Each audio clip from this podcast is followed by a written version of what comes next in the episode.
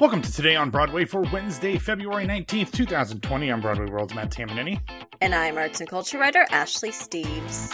Ashley, we had a ton of news today, so I don't want to spend too We much did, time on the banter, but, No banter here. well, minimal banter here because we do have to send out some hearty congratulations to Broadway Radio's old friend Patty Murin, who the day or two days after uh, she left her two-year run as Princess Anna in, Bro- uh, in Frozen on Broadway, she it was reported in People magazine exclusively that she and her husband Colin Donnell are expecting their first child, a baby girl. Yay! Uh, that is due in late July.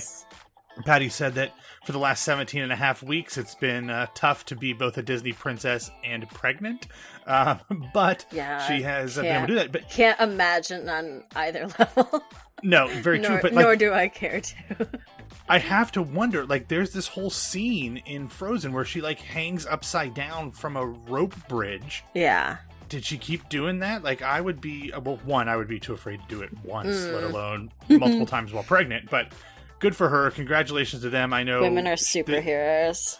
Very true. Um, and this is something that she's talked about wanting to do for a long time. Patty and Colin will celebrate their fifth wedding anniversary this year. So congratulations uh, to them. Very, very happy for Very them. exciting stuff. All right, before we get into the news, don't forget you can head over to patreon.com slash Broadway Radio and join us. So much fun stuff happening over in, pa- in the Patreon land. You have our first episode of our Zoey's Extraordinary playlist, uh, Some Like It Pop reunion tour. I don't know. Um, we've got that. You've got all the stuff from my uh, recent trip to Broadway, which certainly was made a huge impact on the off-Broadway. Grosses. Yes, uh, and off Broadway, but we're going to talk about the grosses, which I'm taking full credit for. Oh, good. Um, so head over there, sign up for that, join us there as we continue to get the hang of that and see what people want. We'll be doing more and more stuff there, especially as we get into Tony season. Oh, God, Tony season. We'll get to that. We'll Ugh, get to oh, that. I know, I know we'll get to that. I'm already nauseous. yeah. Well, unfortunately, Ashley, on the heels of the happy news from Patty and Colin, we have to open the show proper with some sad news. On Sunday, four time Tony winning Broadway legend Zoe Caldwell passed away at the age of 86 due to Parkinson's disease, and this is according to her son, Charlie Whitehead. Caldwell, who was born in Melbourne, Australia, won her first Tony Award in 1966 for Best Featured Actress in a Play for Slapstick Tragedy. Then, two years later, in 68, she won the first of three Best Actress in a Play Tonys for the prime of Miss Jean Brodie. Then in 1982, she won again for Medea, and in 1996, she won her final Tony for the original production of Masterclass. In addition to appearing in eight Broadway shows, plus a ninth where she was like a special mystery guest, so I don't know what that was all about. But in addition to that, she also directed two Broadway plays and provided additional direction in a third. In addition to her time on Broadway, she was also a member of the Royal Shakespeare Company. She was in the original company of actors at the Guthrie Theater in Minneapolis, and she was a life member of the Actors Studio. She also appeared in the film The Purple Rose of Cairo, a bunch of filmed versions of stage plays, and perhaps most importantly for people of my generation, as the voice of Grand Councilwoman in Lilo and Stitch, and then a Hmm. ton of sequels and TV spin offs of that. Her husband, Robert Whitehead, who was an acclaimed director and producer in his own right, died in 2002, and Zoe is survived by her two sons and two grandchildren. Godspeed, Miss Caldwell, as we've Yes. started to record this is only was uh, reported a couple hours ago uh, but a lot of social media remembrances of her because of her parkinson's um, she hasn't hadn't performed a, a ton in recent years Right. her last stage credit was in melbourne in 2003 um, and that was also the year she did that special mystery guest thing uh, on broadway in the play that i wrote but the last time she was really uh, on Broadway was in 1997. She didn't do much TV beyond the the you know the the Lilo and Stitch stuff, um, and didn't do a ton of films either. So really, for a big large swath of theater goers, we don't really haven't seen a ton of her on right. stage. Yeah. But the respect with which everybody who's worked with her speaks of her is uh, is pretty impressive. That is by far and away the, most of what I've seen uh, in dedications to her after the news of her passing is that she was one of the kindest people on stage and screen. And just seems like unequivocally loved. Most Australians uh, tend to either be like super rowdy or super nice. He's very, it's very true. Yes. Um, and one thing before we move on from this, uh, Audra McDonald, who of course won a Tony opposite Zoe Caldwell in Masterclass, mm-hmm, said yeah. uh, on Twitter, "quote My heart is breaking. She was my mentor, my friend, my teacher, my daughter's namesake, which I forgot. Her daughter's name is Zoe, oh, uh, yeah. and the most brilliant actress and soul I have ever known. I will miss and love her forever. Oh, R.I.P. Zoe. Goodness. Um, yeah, so of course I've got chills just reading that, and I'm tearing up. Mm-hmm. But um, a lovely tribute from obviously somebody who knew and loved her very, very well. All right, Ashley, let's get into some things that are not as sad. Um, we've got a ton of news to get through in the rest of the show, so I'm going to run through it quickly. If there is anything that I don't throw to you but that you want to talk about, feel free to jump in and cut me off. Deal. But first up, as I had long predicted, it was confirmed yesterday that when the new principals took the stage in Frozen on Broadway last night, they will be doing a slightly, or they were, they're doing it currently as we are talking actually, they're doing a slightly different version of the show than Caissie Levy and Patty Murin did on Sunday. Gone is the Anna Solo True Love, which I actually liked. Uh, the Act 2 opener Hygge has been trimmed, and the new Anna and Elsa duet I Can't Lose You has been added from the tour.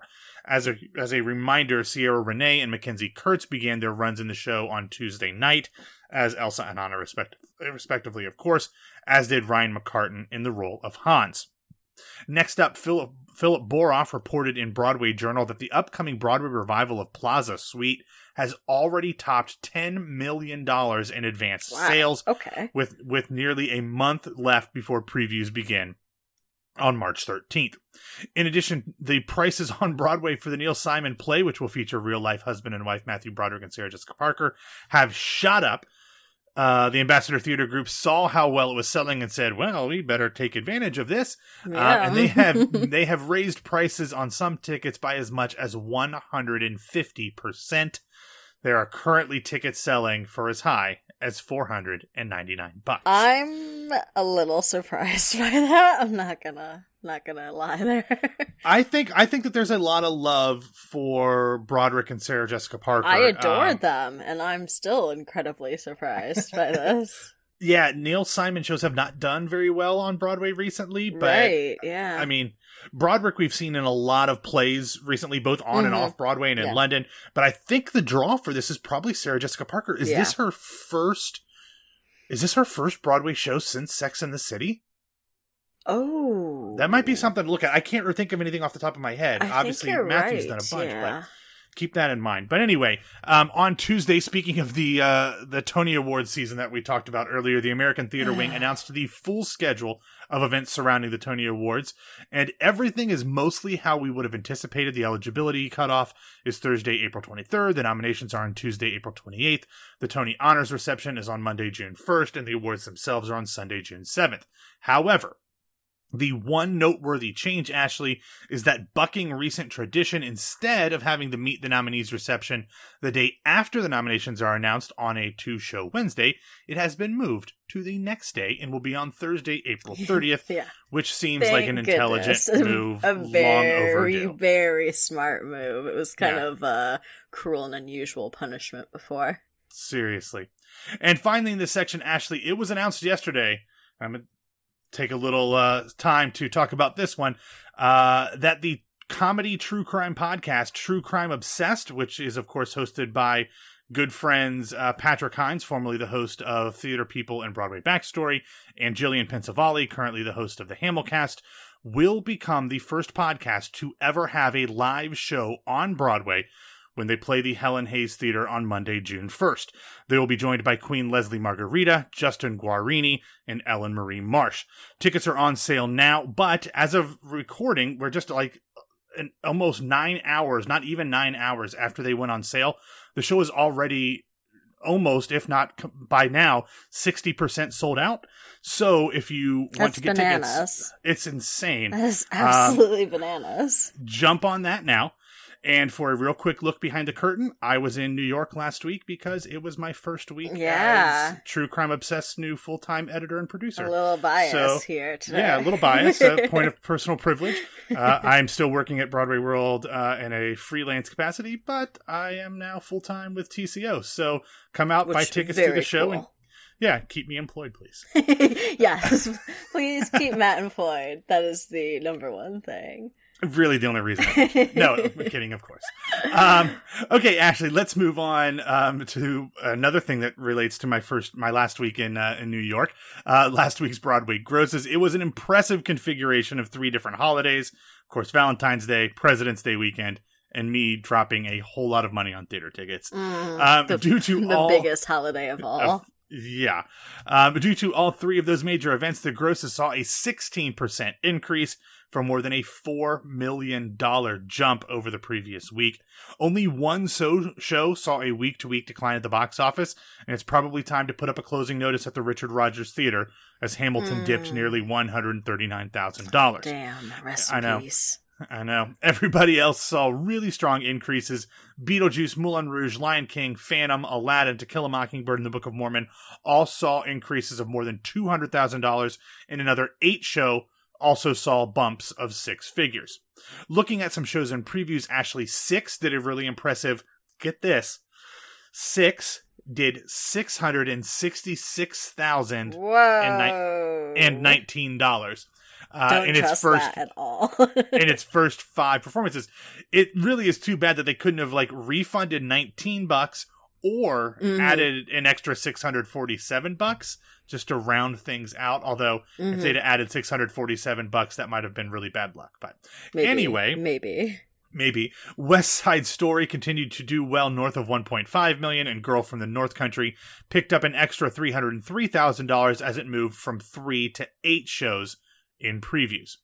Despite its dip and uh, reports of its decline being greatly exaggerated, Hamilton was still on top of the grosses at two million five hundred fifty-three thousand seven hundred twenty-one dollars, followed by Moulin Rouge down at one point nine million. Then The Lion King, Tina, Mockingbird, Wicked, West Side, American Utopia, which closed out its it closed out its run with an extra show to do seven shows last week, getting crazy over there. Um, then Ain't Too Proud, Beetlejuice, Aladdin, Hadestown, Book of Mormon, Cursed Child, Frozen, Dear Evan Hansen, Jagged Little Pill, and Mean Girls, all in seven figures. A really great week for a lot of shows, Ashley, Mhm. and one that that can hopefully sustain some of them as we move into the time of year. Yes, where we have more people coming in for Oh, like yeah. spring break, Yeah. but they're all going to get more competition with shows opening. I was just about to say that. You mentioned the Tony eligibility on the 23rd of April, and I can't remember how many shows open before then, but it's a very big A ton. handful. Yeah. It's a ton. If you go to the um uh, the Broadway League's website, they have a calendar of openings where you can like see them all. Yeah. In April, there's I, I bit you know in the days you know because the the the deadline's on what did I say the twenty fourth or whatever. The 23rd. Yeah. But uh, yeah, eh, the twenty third. There's something like twelve or thirteen openings, and it's just I might be exaggerating, but it's it's a lot. It's it's hardly an exaggeration there because Yeah. I was looking at my tracker earlier once I saw the cutoff date to see if, especially to see if Take Me Out made it, which it opens on the twenty third, so it's Yeah. just hitting that cutoff. But yeah, there's there's a lot. lot. There's a lot. There's a lot. De- definitely a lot. Um, but actually, let's get into um, some real quick recommendations. I don't want to spend a lot of time on these, but just real quick. As we mentioned on yesterday's show, Moulin Rouge performed on Good Morning America. Uh, on Tuesday, we'll have a video for that. It's a medley, kind of. It's kind of an abbreviated version of their opening. Um, so you can see that. That was very cool. And then we also have um, the highlights from uh, Monday night's Manhattan concert production star-studded presentation of Joseph and the Amazing Technicolor Dreamcoat, which is um, it's just looks full on bonkers.